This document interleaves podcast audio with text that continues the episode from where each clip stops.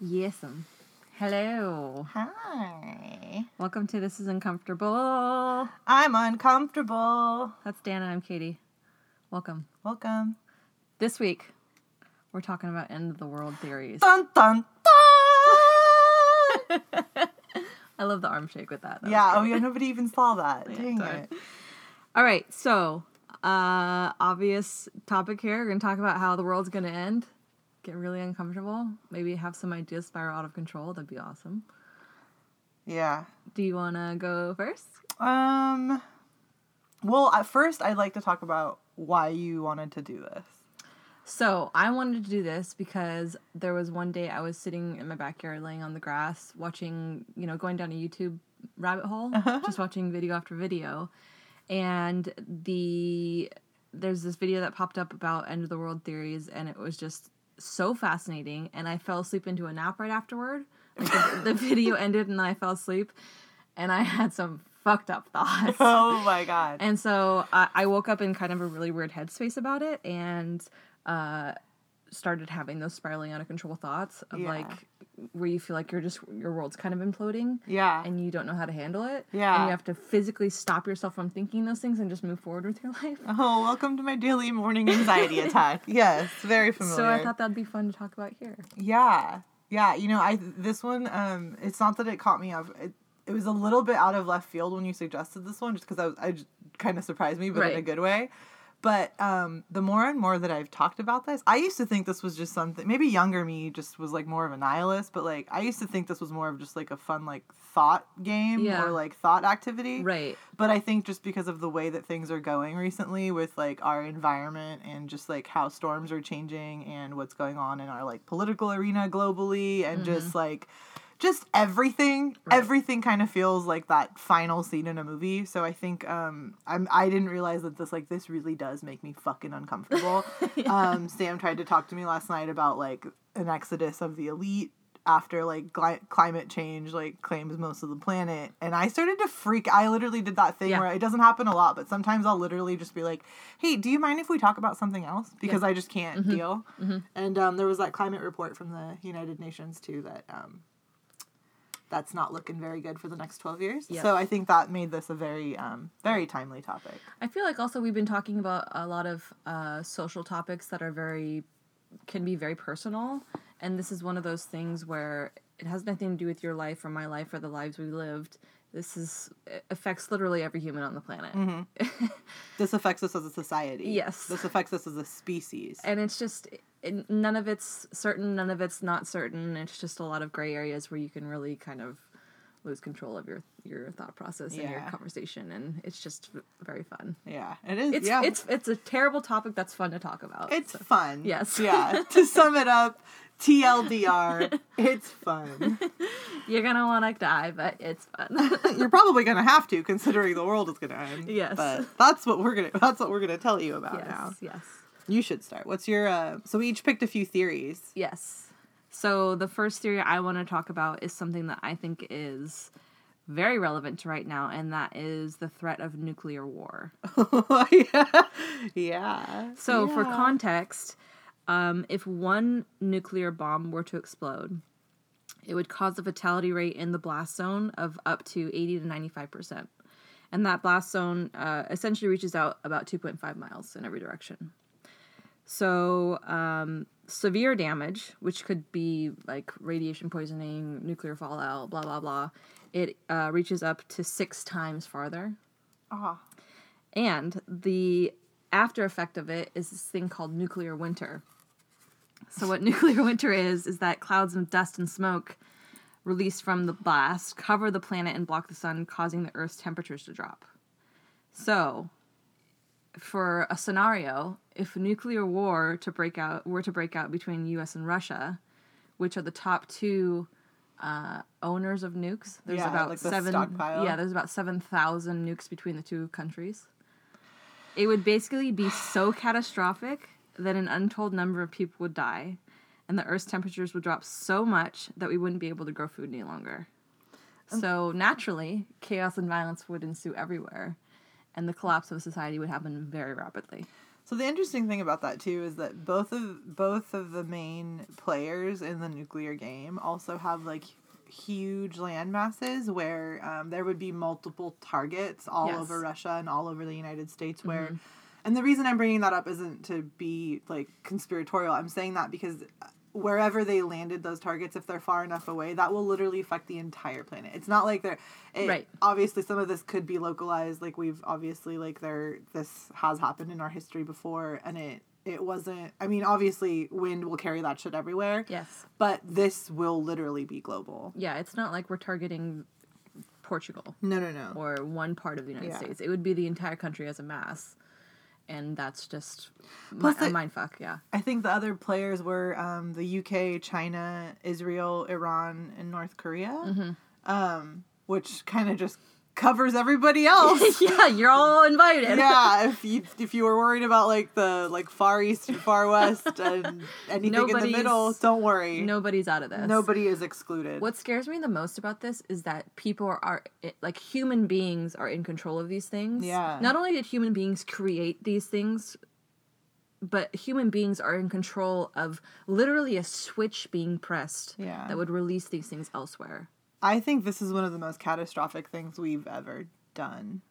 Created? permitted Yeah. to yeah the fact that we haven't like destroyed these facilities dis- i mean i don't even know if we can disarm these things at this point just because of the way that like I didn't get too deep into the yeah, tech of it. yeah but honestly Yeah. but at the same time i also think a, a big issue with that is um i i did read i think a little bit of the similar research that you were looking at and since the 60s like since the proliferation of nukes there have been several false alarms where the u like the uh the u I don't want to call it the USSR, but Russia like narrowly decided to not Oh, the US too. yeah, exactly. Yeah. And in those situations, you just kind of think to yourself, like, that was human error because those things were then Yeah, proven they, to be false alarms. they misinterpreted messages. Yeah. That could have caused a nuclear fucking war. yeah. And I hope someone got fired.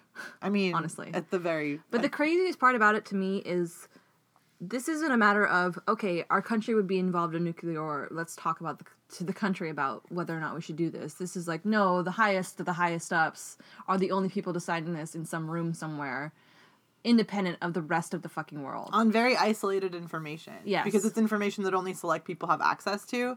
So these decisions are being made globally by a very small group of people. I think that's a, like a big thing that we like forget too. Is like these people when we say leaders of nations, we're literally saying like you are you are making life or death decisions. It's like less than a, cla- a kindergarten classroom. yeah.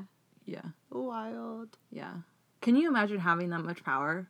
I would not feel comfortable having that much Well, power. I honestly think that's why people that have that much power aren't always like the mentally healthiest. Just because like you can't, you can't, ha- you can't wield that much uh, consequence over humanity. I think and put your head on a pillow and peacefully go to sleep without some type of like something Yeah, outside think- of outside of your own ability to sleep. I think you have to honestly minimize everything, and the only way your human mind could comprehend it is if you made something a smaller issue than it actually was. It's kind of like when you become wealthy to a point where money kind of loses its value. Yeah. And you can buy a yacht one day and or like whatever. Yeah.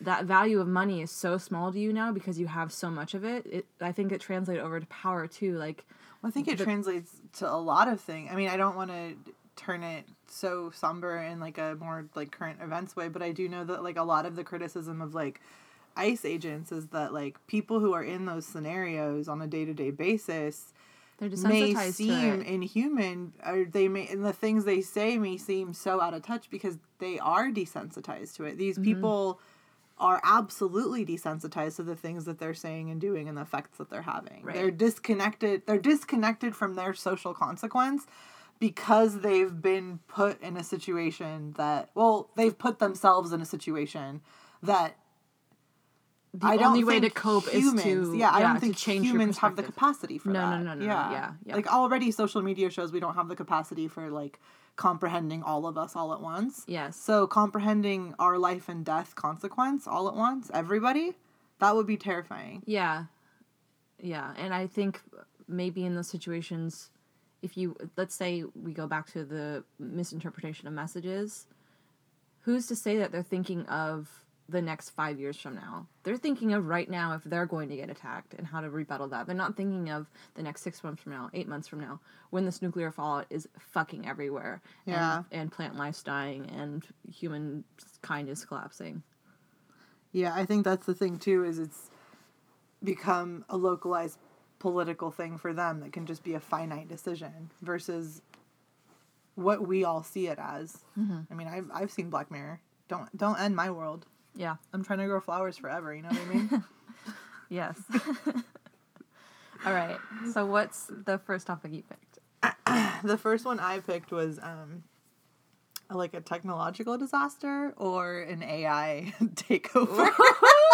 Yes. Okay. okay, so this one is probably as like sci-fi as I'll get. Um, but I think the reason I wanted to talk about this is because when we talk about technologies, like there are many scenarios that we are talking about. It's not just like one thing that could go wrong. So some of the things I started thinking about was like, okay, it could be if we do get enough into AI, which we know already a lot of really large companies are using them for like smaller things like personal assistants and stuff like that. But like I'm not kidding you, dude. I think the other day I got a call from an AI like think it was like a test call and it it literally it sounded so human, but there was just something that was off about it where it seemed like it was taking a pause to process what I was saying, which a human would do, but at the same time it was like A little bit too long. yeah, it was that thing that like you know the the voice activated robots when they're just like they do that like they make that calculating sound and then it goes okay. It was almost Yeah. like that, but it was a next level of that. Have you gotten the Comcast call where they fake type? No. Okay, Oh so- wait, yeah, I have. Yeah, No, yeah. That's, so the yeah. AI will respond and they'll go like they're typing. Yeah, and you're like, fool, I know you're a fucking robot. Don't What fake you- type at me. uh, is there anybody out there that thinks it's like a ro- like a like a George Jetson robot, like know. actually sitting? I know that's not the name of the robot, but you guys know what I'm talking about. Like sitting at a computer, like typing. I don't know. Email us if you do. Yeah. Email us if um, we just we just blew your mind. so I thought that was really it was terrifying when it happened, but I do feel like um, that being infiltrated into like all types of our different we, everything's already interconnected with the the way that we have created our social networks and the way that we've you know obviously perpetuated the internet and how we use it. So global tap in wouldn't be like a hard concept. I obviously don't have like the science of like how to like hack satellites or whatever you'd have to do, but What do you of- mean by global tap in? Like taking over all of the I mean, like communication. If you're going to be taking over any kind of system that would have disastrous consequences for for for people or for society, it would be something like that, right? It would be something that would. Um, in some way intercept information probably to like uh, I think that's power centers? Is that what i'm thinking? Power centers is the word that i'm like i'm thinking of like power plants uh, phone companies electrical companies the satellites Like that control our communication. Our communication should that would i think that's the that would be one of the main ways that you would like control people obviously. That's one of the first things to go in zombie apocalypse is every all the satellites magically just stop working and Sure. yeah so ai takeover but also tech failures causing disaster. Like those same systems being hacked and like power plant like nuclear meltdowns or like um that is actually what happened Chernobyl. yeah Yeah. um like us I think that was user error. Yeah i'm thinking not of chernobyl i'm thinking of fukushima Oh, okay. um be- because i think there yeah, yeah like there's more than one that, to talk about yeah. um, the idea that these systems that we automate or these systems that we then lend to computers to control may then stay on automation so long that they lend themselves to disastrous like consequences. kind of like self-driving cars driving into buildings. Yeah, dude. What? Did we not tell you at every step of this this was a bad fucking idea? Also, I don't really understand the need for it. Why are you relying on your vehicle to drive for you? I think really what it is, it comes down to um, people trying to minimize. I honestly think it comes down to minimizing harm. People really do. I think I haven't Uh. read into this, but I do think that like leaving it to human error is kind of sometimes that narrow margin of like fatality that we can't close. Mm-hmm. But at the same time, I believe that like humans are imperfect. That's those are the risks that we're taking when we do, which is why you're supposed to be making rational decisions when you do that. But this is tech built by humans, so wouldn't it also be inherently flawed? flawed? Yeah, it would be. Like maybe the concept of a driverless car. That's just I don't I don't trust I just don't get it. I don't like you're saying I don't trust I don't understand the need. Okay? We already understand that you bogarted you messed up trains, right? We can't We can't just use trains. That's what a self-driving car is. It goes on a track. it you you sit down, you get to read your book, you get to go on Twitter, you get to do whatever the fuck you want, and your car goes to a destination. The fact that you then get to a destination that everybody is at and then you have to go home from that destination, well that's what we call living in a fucking society. Yeah. um, I just self-driving Anyway. cars. Mm, self-driving cars. Okay, and um, another one was force automation going out of our control and depleting all, all of our resources. So the same thing would be the power plant, but it, um, the reason I wrote that specifically was that Black Mirror episode. Um, I believe it was. I think it was called like Pink. It was called something very innocuous, like Pink Bear or something like that. Because White bear. no, White No. Bear was very different. Um, this was in a, a later season, and it was the episode where they're like going on like a supply run mission, and um, it's to this like very very well guarded fact. It's basically looks like there's been a nuclear, there's been some type of like apocalyptic fallout, Right. and this automated factory is still going and it's depleting all of the resources of the of like the area around it like it's still cutting down the lumber the gates are all guarded by like um because there had been some type of like social fallout obviously it was guarded with like machine guns so even though it was it was I'm thinking it was a parody of Amazon. It looked a lot like an Amazon factory. Like the logo was very like that and it was all very like automated. So the system was choosing to deplete all of the resources in the area around it knowing that there was like a survivor colony nearby because the AI in this like Amazon system I think that it, it's what was it? It was our our purpose is to to like deliver per, like it was just piling up products and goods that were already in like prepackaged boxes and everything and they were trying to communicate with the actual system like hack into it to talk to it and it basically just reinforced that it like knew that it was depleting the resources and knew that it was killing them and it was like that's not my job is to protect our assets and to like produce our our inventory and it just like didn't care. So i kind of just wanted to talk about that because i just feel like automation and the way that we're letting monopolies like that um, control our commerce is like that's also very scary in its own way Oh boy, so um this is uncomfortable. those are this is uncomfortable. There's a lot of um, options for tech or AI going very, very wrong. Obviously, too, I think it's a really good point that you brought up that human error would go. I mean, like we are flawed. It's not that we we can create.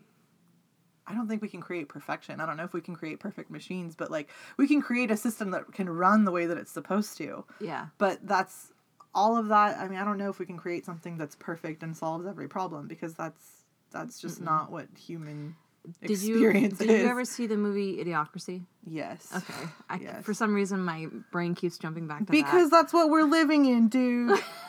God our whole life is oh okay. But i I mean, i really just don't like how much of the similarities i'm seeing in it too. So it's just like it's always funny to comment on because you're just like i don't want to give bill maher that credit but like it, idiocracy is a little too nail on the head for me. I I can't can't handle it. Yeah. There is a refuting argument though that because tech and AI will be so useful in preventing and combating everything else that might kill us, it should instead be considered a great tool in protection and harm reduction. Because we are using a lot of tech for like, you know, cleaning up the ocean and stuff.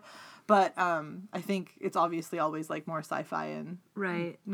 dark But to look Is at the, rate of tech's um, positivity working at the same rate of humankind's destruction? Um, you're asking me that in a capitalistic society, so I would absolutely say no. Not even close. No, I don't think when there's a desire for profit that there can be a pace that positivity can keep, unless the unless like the profit is driven directly from that positivity. Like Mm-hmm. there's really no reason because we're driven. Well, that's what we're driven by. We're driven by profit, Right.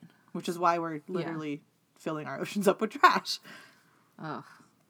which uh, that would be my my last one is climate change, but we'll talk about that later. Yeah. Um, would you like to go to your next Yes, I would. your next theory? okay.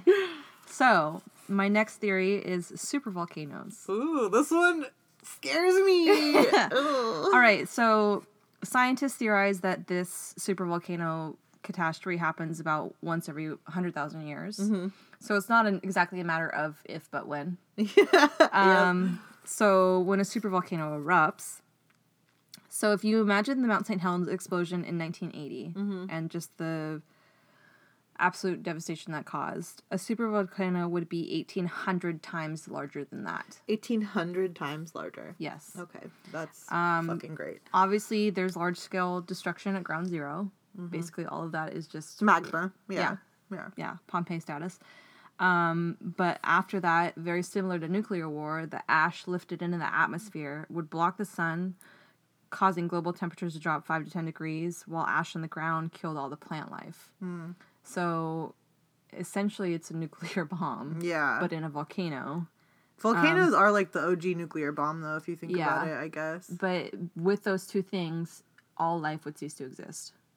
Do you think that we have any type of like um sizable amount of backup facilities that have um soil already in them that's like protected and like grow lights that are already there because I think some of the main concerns that we have with growing things is that growing things on the surface would not be possible. Obviously, if everything in our chemical like nature in our soil and like the planet and atmosphere changes, it's going to be impossible to grow things. But I truly do wonder if in these scenarios we don't have underground facilities. Like, you know, like in like- Pineapple Express, Yeah, like yeah, the that's what I underground, like the pot farm. Yeah. Yeah. Do you are you saying like enough to sustain life as it is now, or just like to continue growth should the soil on the earth cease to be I don't- feasible? I don't even know if we can. Okay, well, I mean, you can make soil because that's a lot of compost, but you would need enough healthy, not toxic food to start with to have that. So what I'm what I'm wondering too is that like, yeah, we might even have the underground facilities, but do you think that there's enough like access to soil that has been I don't know. I don't even think if that's something that we've thought of to put soil aside in case our. Definitely not. I also think I'm gonna look into this. I feel like somebody's probably the done vi- this. Doesn't the viability of soil like have a shelf life essentially? It has a cycle for sure. Yeah. Yeah. like you have to plant things a certain way with a certain rotation in order to have that soil continue on. Well, also too, a, re- a big reason that you do that is if you do things in a certain order, you can create better nutrients from whatever was left behind for the thing that like cycled after. Right. If you know enough about those things, Right. like I don't, I'm not sure what it is, but I know that it's strawberries that either like can be placed after something or grow like leave something that is very good for, like it just like like that. Those soil Yeah. cycles are definitely very pliable, Mhm. but I don't know. I mean, obviously, there's probably a lot of like doomsday prepper things going on in the background that we don't know about, but I wonder if that's something that we would have access to after. Because a big concern was like how to grow food after we clearly changed Yeah. this landscape, because that's happening right now. Well, one of the positives with the supervolcano is that we have technology today to kind of predict that sort of thing. Yeah, so we yeah. could essentially prepare for it. Maybe not. I- We, I don't think we could stop it necessarily, but we could definitely um, Minimize our harm. minimize the f- effects of it. So that's definitely a positive. But I still think that the devastation would be huge.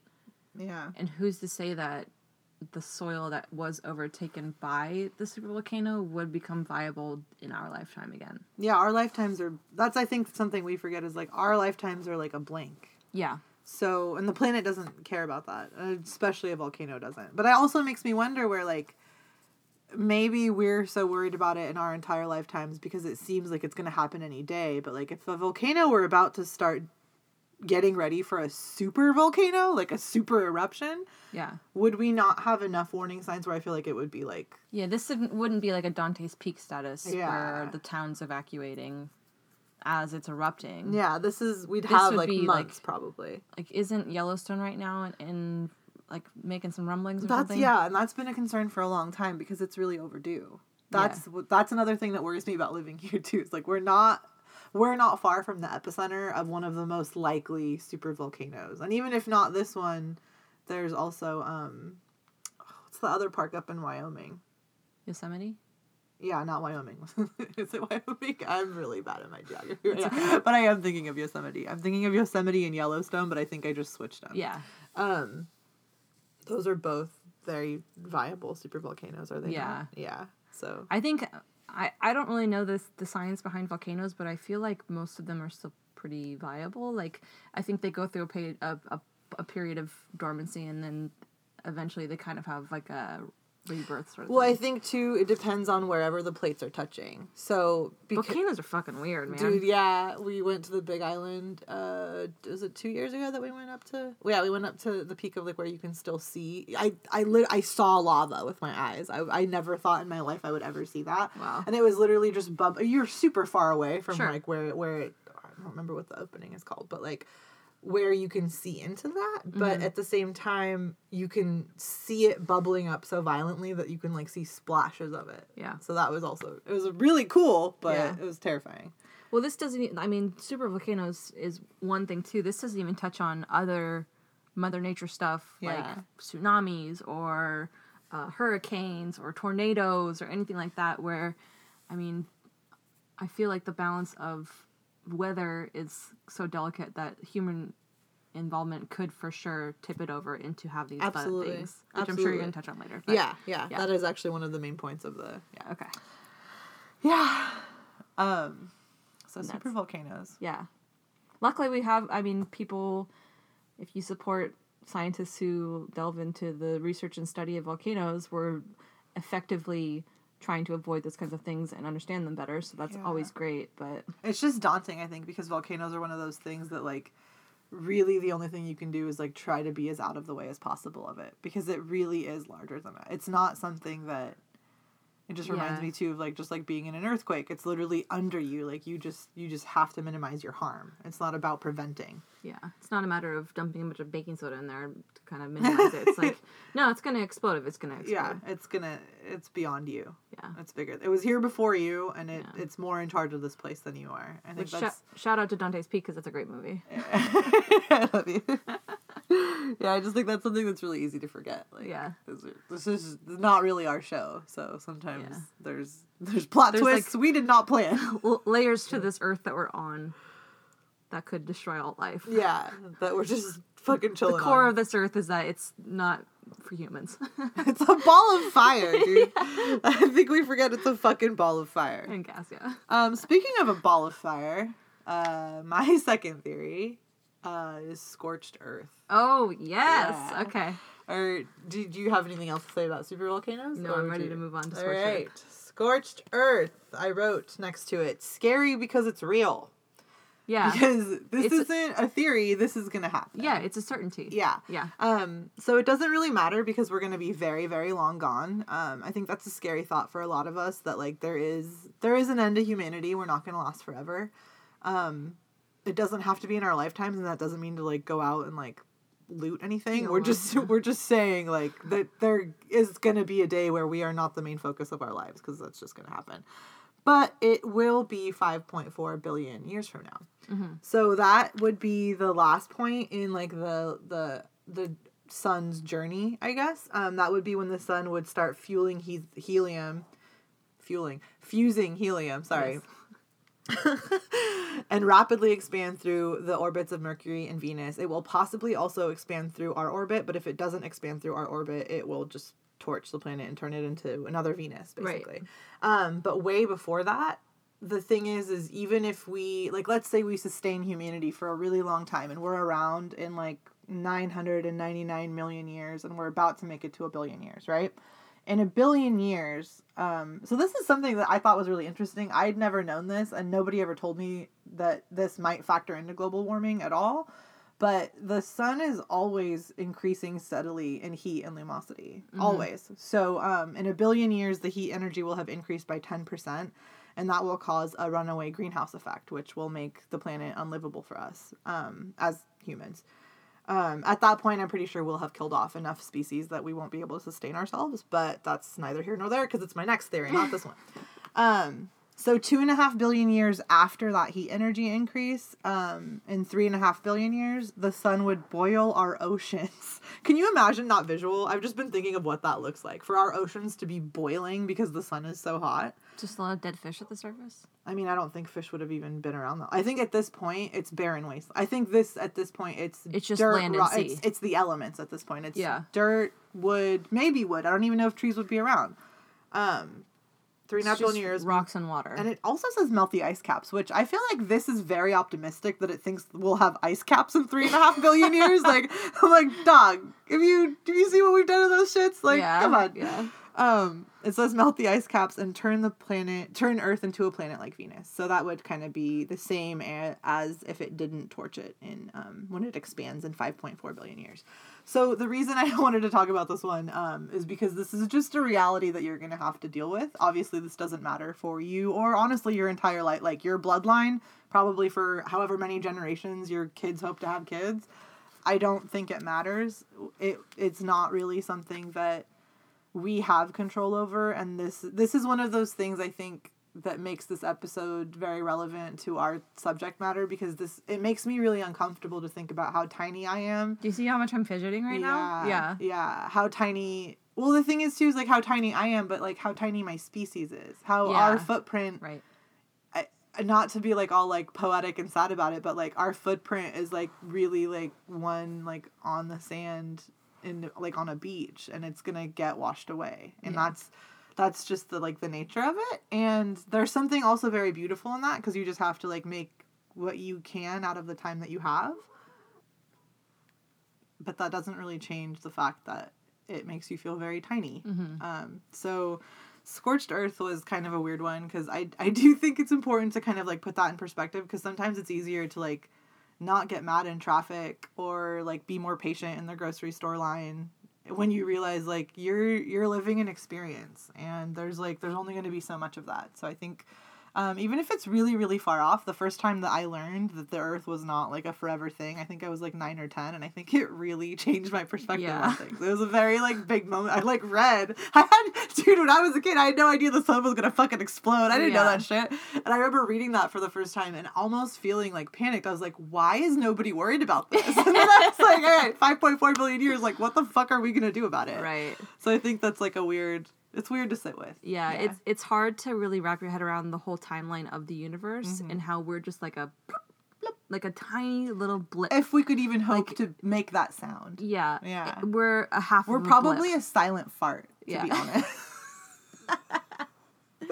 we are so insignificant on the scale of the timeline of the universe. yeah. Not just Earth, but the universe The in general. I mean just all of it. Yeah, when you zoom out a little more, it just starts to get a little wild. When you and then I think too remembering that we are a breath of life on a tiny speck on like the bottom right center of like a giant galaxy. That in itself just kind of like Trying to wrap your head around the idea of infinite and like just space going on forever. It get, makes my heart start to race. Yeah, actually, it's really funny that you literally use that phrase because on our list of topics for this episode, I literally wrote the concept of infinity because it's uncomfortable. It to it, it's not it's not even it's not even that it's uncomfortable. It just it makes you feel like you're floating on an ocean that has no end, and that is infinity. That's literally what it is. So I think it's kind of creepy. I don't like it. I don't like it. I don't like it. All right, let's I don't. I don't think the human mind can comprehend it. it's not supposed to. Yeah. We're animals. We weren't. I don't think we were supposed to have consciousness. I think consciousness was a mistake. Yeah, like- I think that this depth of consciousness was definitely a mistake. yeah. yeah, And I don't mean a mistake. I just mean a a happy consequence. I don't think it was something that was Yeah. intentional. Um, I think it might have come a little bit too from like the social habits that we. I like. I mean, spoiler alert. This is definitely going down the like the path of evolution. But like, if that's something you have a problem with, like, it, yeah.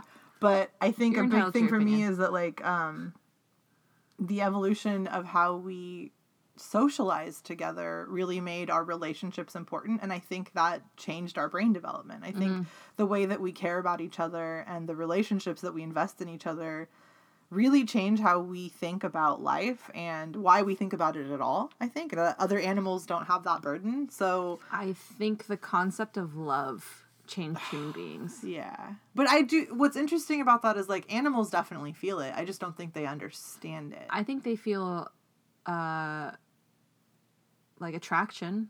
you don't think animals feel love I don't think that they feel commitment. No. No, not commitment. No, I know they don't feel commitment. I think honestly though, I'm thinking of my domesticated animals and I have to remember that like we're also talking about like the entire animal kingdom. But also, like dogs are pack animals, Yeah. so like banding together is with it also within their DNA. Yeah. Yeah. So um, I don't know that necessarily translates into love. well, the reason I think I suggest that too is because oh, that's actually a really good point. I mean, attachment isn't necessarily that either. I think that too. The I think the reason I bring that up is because of the way that my cats act, and they are solitary creatures. Like before they were domesticated, they're solitary. So it's like it but, is. but do you think that they'd still act the same way with another human, Yeah, given the amount of time? Yeah. the amount of time, absolutely. Yeah. I do think it, does, it depends on like what kind of trust you build with. I, dude, I always Oh, here's the thing. I can't ever talk about the the relationship I have with my animals for too long because if I think about it for too long, I realize they don't really give a shit about me.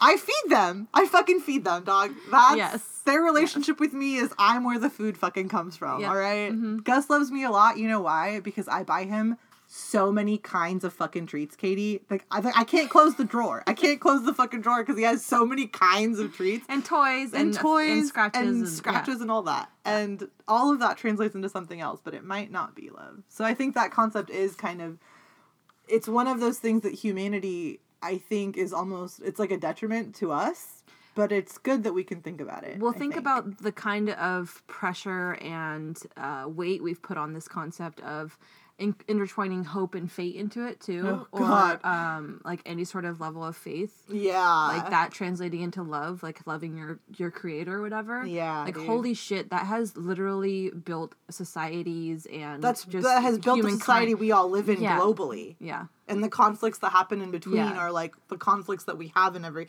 like almost every country a conflict that we have right now would be well i mean yeah they're all ideological that would make sense or resource based which But I mean, just this idea of, oh, I love you, so therefore I'm willing to dedicate my life to you, like this one shot at life I have, or I'm willing to um, change who I am for this concept of I love this either real life human or this sentient being that I don't know exists whatever. That I have belief in. All of all of these things that are built upon this concept of love or faith or whatever. yeah Like those are just ideas. Yeah. Like human mind has made those come into fruition and be created. Those are not like concrete things we hold in our hand. no absolutely not i think that's an interesting thing too is that like we have in a world that is already so complex and that we are so tiny we have built such a complex world i Yeah. think that's also one of the most fascinating things about human history is that like we've created a world within a world Mm-hmm.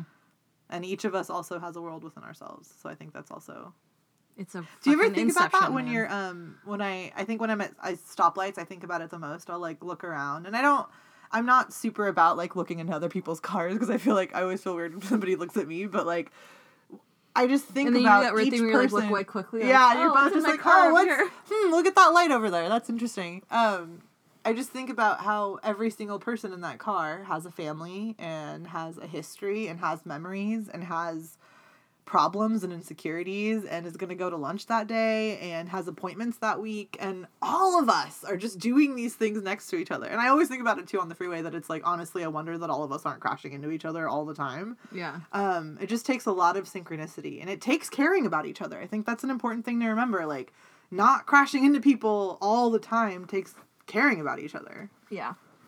It's insane. which is sweet in its own way. We're sweet when we then you have the assholes who just don't give a fuck about don't give a anyone we've been on traffic. Yeah, and then everybody else. But I, another beautiful thing about that is you sense it. You sense everybody else's driving change. They either speed up or slow down to accommodate that person because even if that guy's being an asshole, all of us want him to get home safely. And like, I don't. Debatable, but yes. I, I, I that's like a very optimistic way to look at it. But for me, it's like obviously we're looking out for ourselves too. Like there is that self interest of like I need to make sure that I'm in a place where he's if he makes a mistake in his weird calculations, I need to make sure that I'm in a position where I can be safe as well. Even in guarding ourselves, we are guarding others because if all of us are being safe, you know, it's the same idea of like mm-hmm. minimizing harm. I think. But Ugh. That's that won't matter in 5.4 billion years, will it? Oh lord. Let's move on to your last one. All right. this last one I'm so excited about because I absolutely love these ideas, uh, as twisted as that may be, and I love microbiology and I love Ooh, this is diseases like and my viruses. favorite. And my last theory is a pandemic. Yeah, yeah. Ah. Girl, I've seen Outbreak. I remember this shit. Have you seen Contagion? I don't think so. Have I? Oh, I have. It's a 2011 film, I think. Yeah, yeah, yeah. Yeah. Ooh, I've so good. All right. So, to start this off, Mm-hmm. research believe that there's a 5% chance that this is actually going to happen. That's actually not low. so, um, within the next 100 years, too. Okay, cool. So within the next hundred years, um, there'll be a disease that will essentially wipe out all of humanity. Five percent chance. Oh I think you have a less chance of uh, winning the lottery. Yeah, you do have a lower Anyway. chance of winning. Yeah. So this disease would have four features. Okay. One, it would be incurable, like the current strains of Ebola. Uh-huh. So there wouldn't be any cure. All you basically would have to do is try to survive. Yeah. Two, it would almost always be fatal. Three, it'd be easily transferable. So if it spread like the common cold, uh, there'd be virtually no way to stop new infections from happening. It was spread like wildfire, as the common cold does now. That's why we have flu seasons. That's why we have colds that are started in Australia and end up here. I mean, Yeah. it's what happens. Yeah. Then the last one would be a long incubation period. So diseases like HIV that allow massive windows of time for victims to become infected and not really know it. Yeah. So if it had all four of these factors, um, and it were to emerge in a high density urban area, modern medical science would probably only be able to lessen suffering in the infected, would not be able to stop it.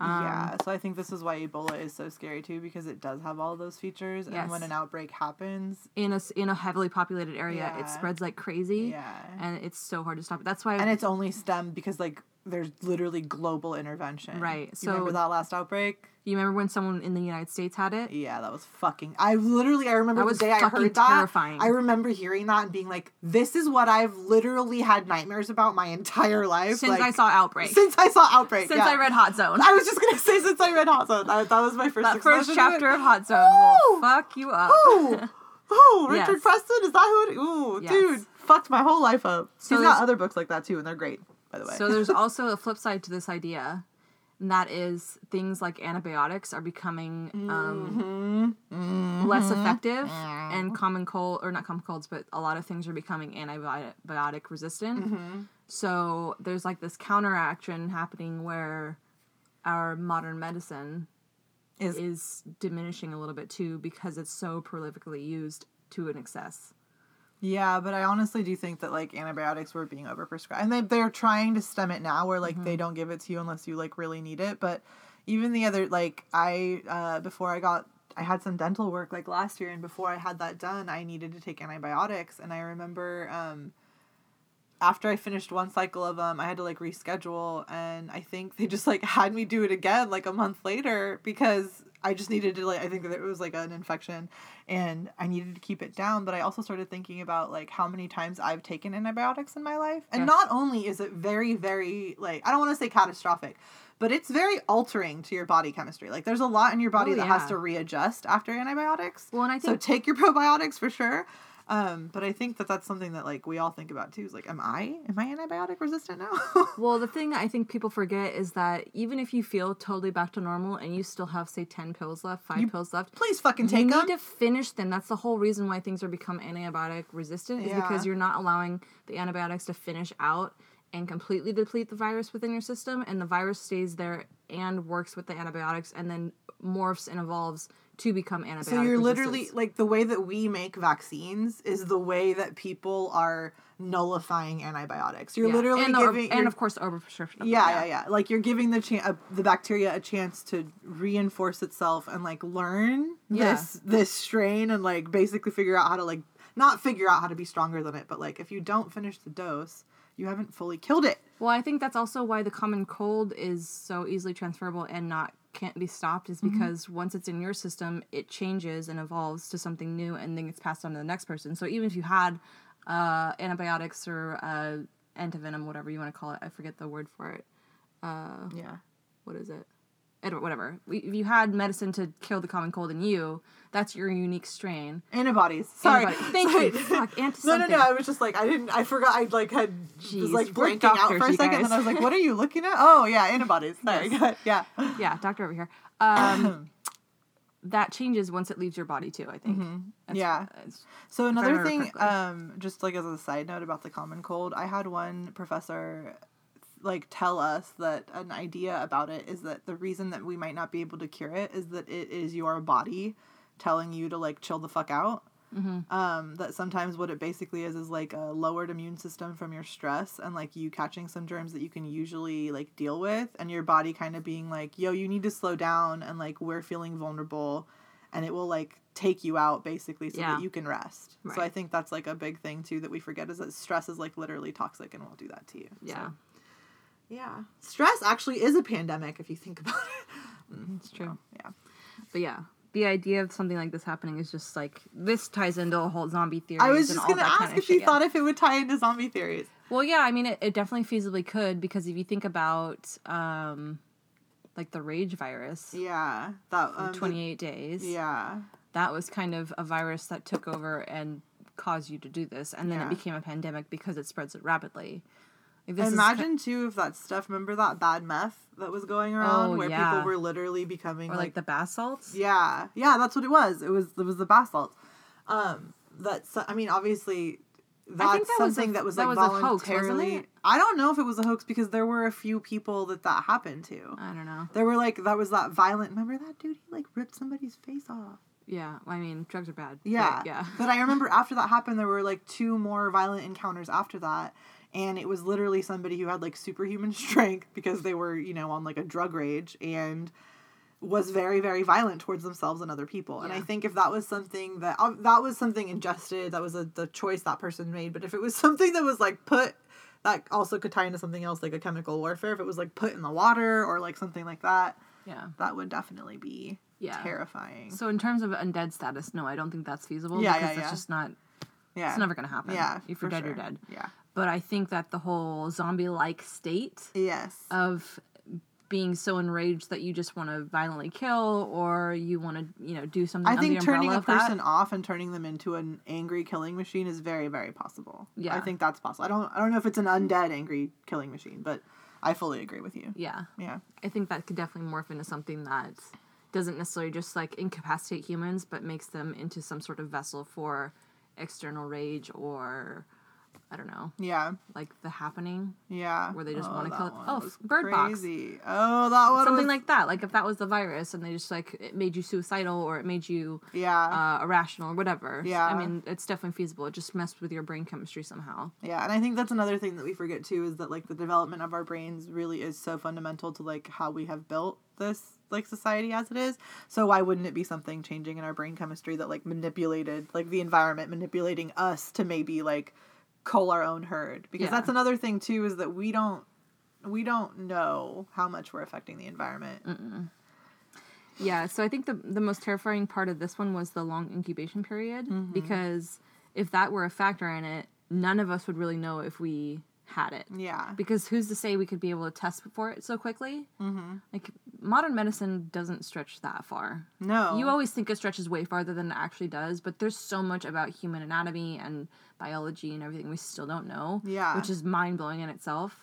But if it was something the like history this, like medical history is not very long. Like we've No. only been doing we medical stuff do people. I mean, like lobotomies Dude, happened not too long ago. surgery without fucking anesthesia that was not that was not Yeah. lifetimes ago like that's that's the thing is that like i think um we are very grateful for what medicine can do for us but we don't realize it's only like one millimeter ahead of our pace i think as far as like development goes that's why there's a lot of things we can't Yeah. we can't we were we're going backwards in antibiotics so that's a big problem yeah.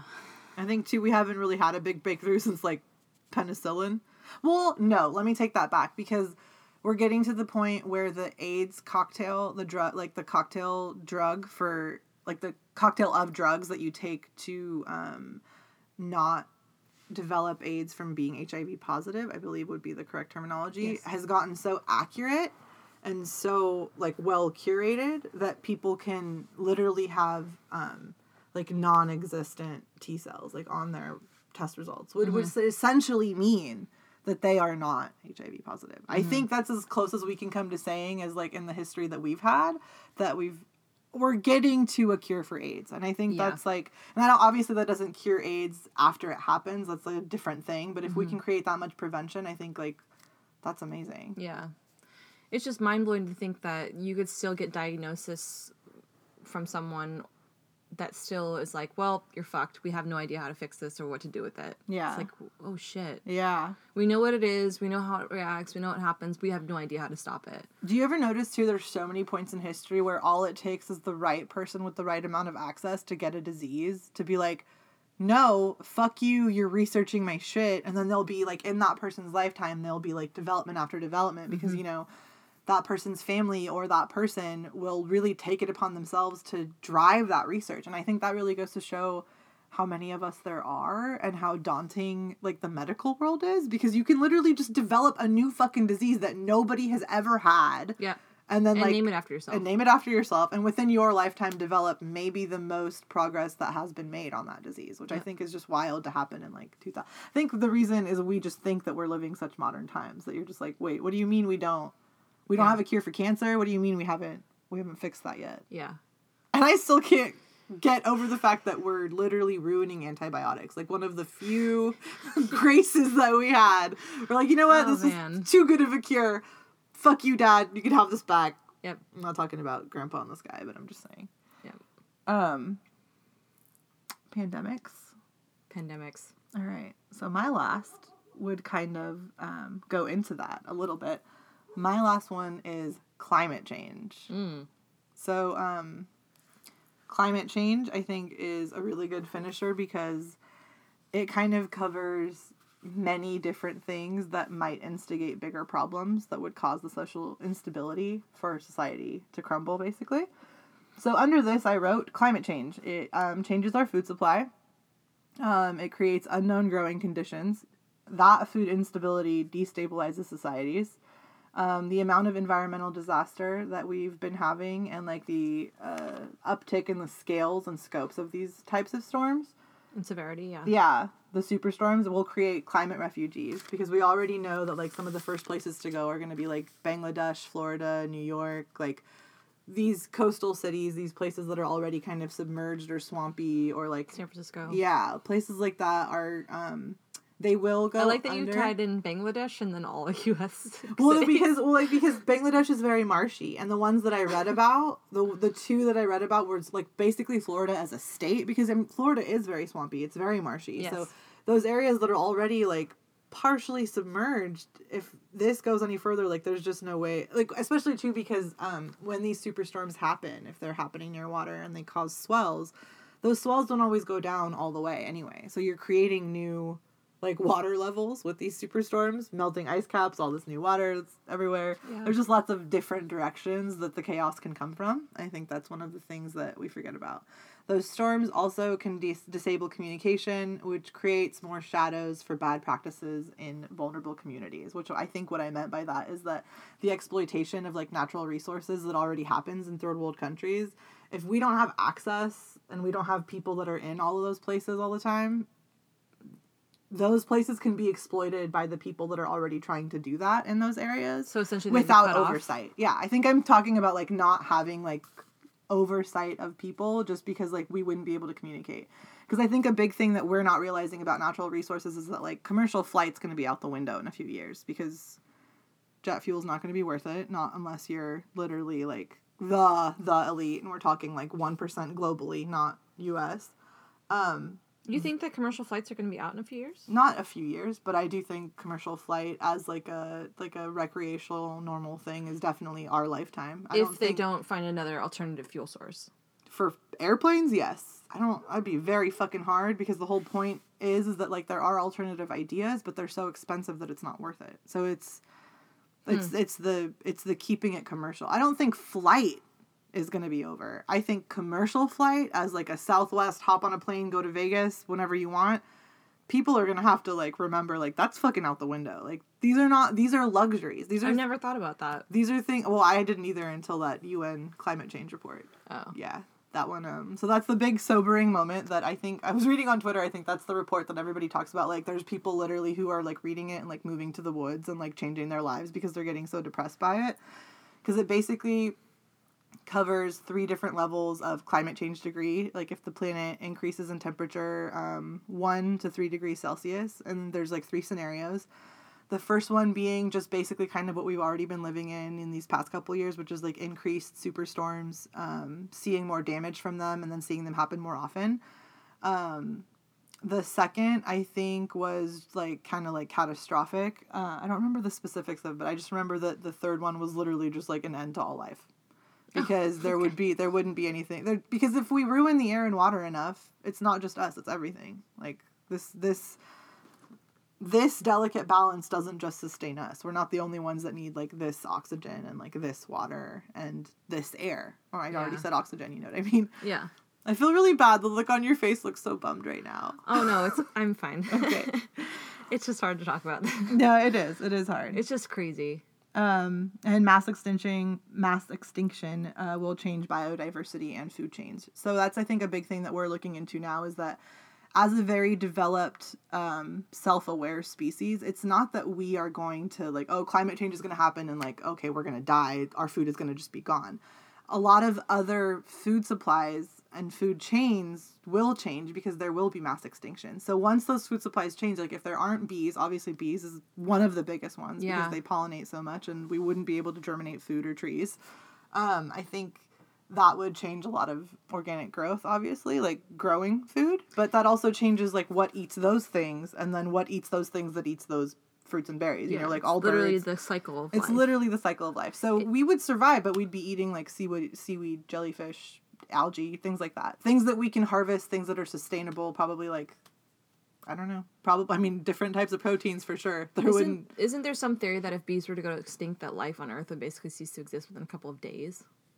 I don't know if it was days, but I've heard that theory. yeah, it's sure. like very, very rapid. yeah, yeah. It was. If they would cease to exist for sure, because I think that's some we we're making. I think a little bit of progress and starting to figure out like what not to use on plants. But obviously, like you can only tell corporations so much when they have that much power. So Yeah.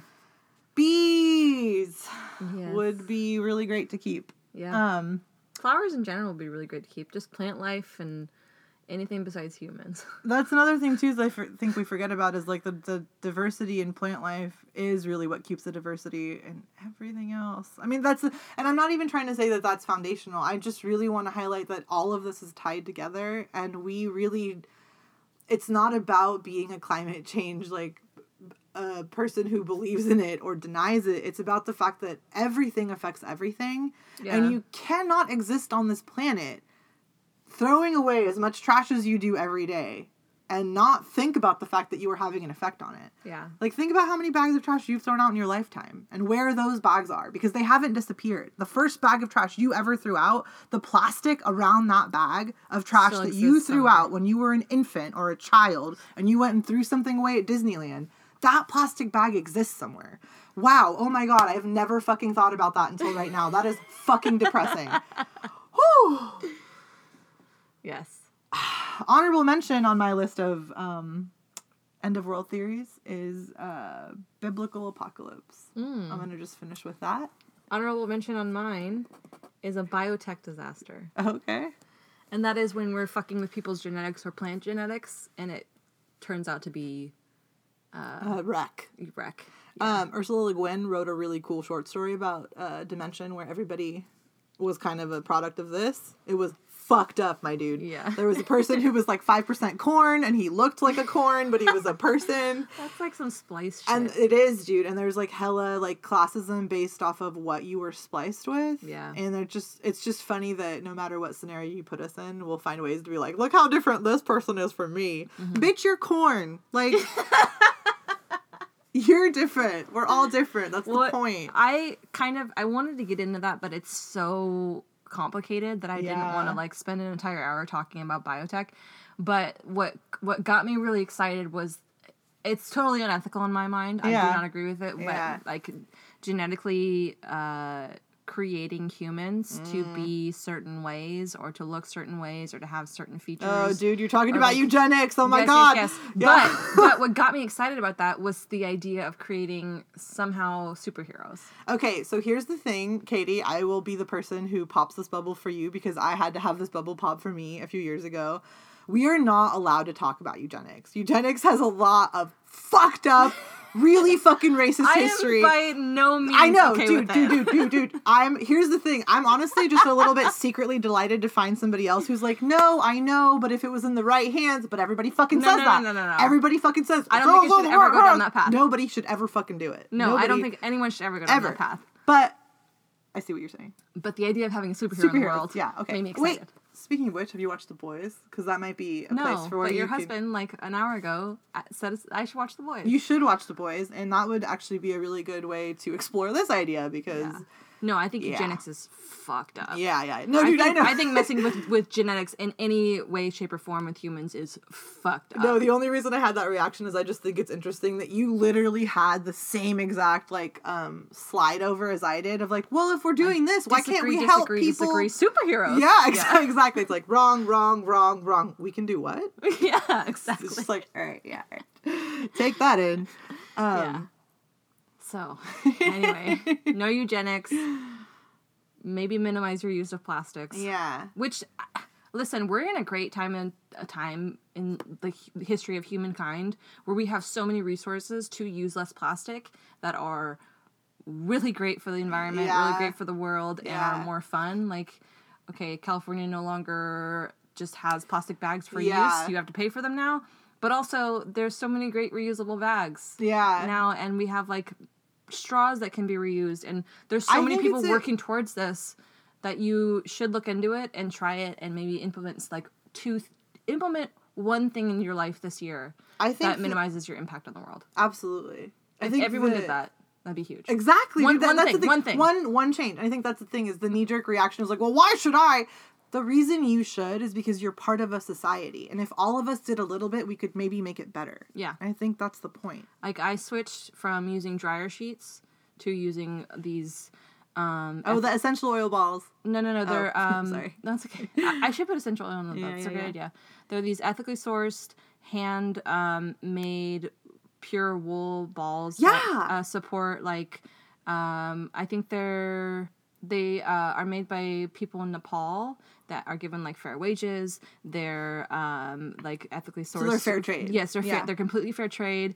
They are like use reusable for like six hundred loads of laundry. That's amazing. They were like twenty bucks for a pack of five. Yeah. Um, they don't work insanely efficiently c- uh, compared to dryer sheets, but they work just fine. And Yeah. I'm not using dryer sheets every single time. And did time. you know too? That one little thing. That but one did little you know thing. too that they're really good for they like they're really good for like reducing creases and like helping your clothes like not get like misshapen in the dryer because Yeah. the balls bouncing around helps like kind of move them around. Mhm. That's kind of the reason I switched to Yeah, small changes. but just something as simple as that. Like go on Amazon. They're called uh Like they're just called dr- dryer balls, like Yeah. wool wool dryer balls. yeah, mine are like uh, little penguins. Yeah, Because but keep them away from your dog because Gus loves to chew mine up, Yeah. and he got one, and now I have five and not six. But yeah, even something as simple as that. Like, not only did I save a bunch of money by not buying dryer sheets every time I go to the grocery store Yeah. now, but I've also am contributing to like one very, very, very minuscule but important impact into the world. Yeah, and I'm pretty sure dryer sheets are toxic anyway, Yeah. just like because of the paper that's left after. Or if you have dryer sheets and you want to stick with dryer sheets, use the used dryer sheets as a dust uh, dust cloth. that's smart. Yeah. That's really smart.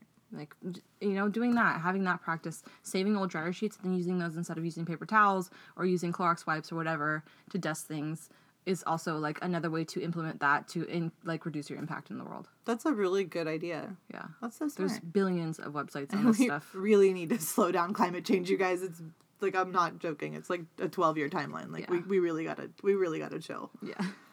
So On that note, this is your life. Go live it. It's great. hope you're really uncomfortable. Hope you're not like internally imploding like I am right now. also, if you're stressed out, we're really sorry. Go to a park. Yeah. Oh, um, email us your ideas on what you think. I mean, the general consensus that we got from our Instagram was that it's human. It'll be human based. Yeah. Yeah, For sure. for sure. I think that before any of these world, you know, end of the times kind of things come about, it's gonna be humans that It'll fuck be it all up. us. Yeah. Yeah. Can't, So, can't just anyway. fucking leave a good thing where it is. If you need something to say, just go ahead and email us. This is uncomfortablepodcast at gmail.com. And We love you. we love you very much. Sorry you're so uncomfortable. Sorry, bye. Mm.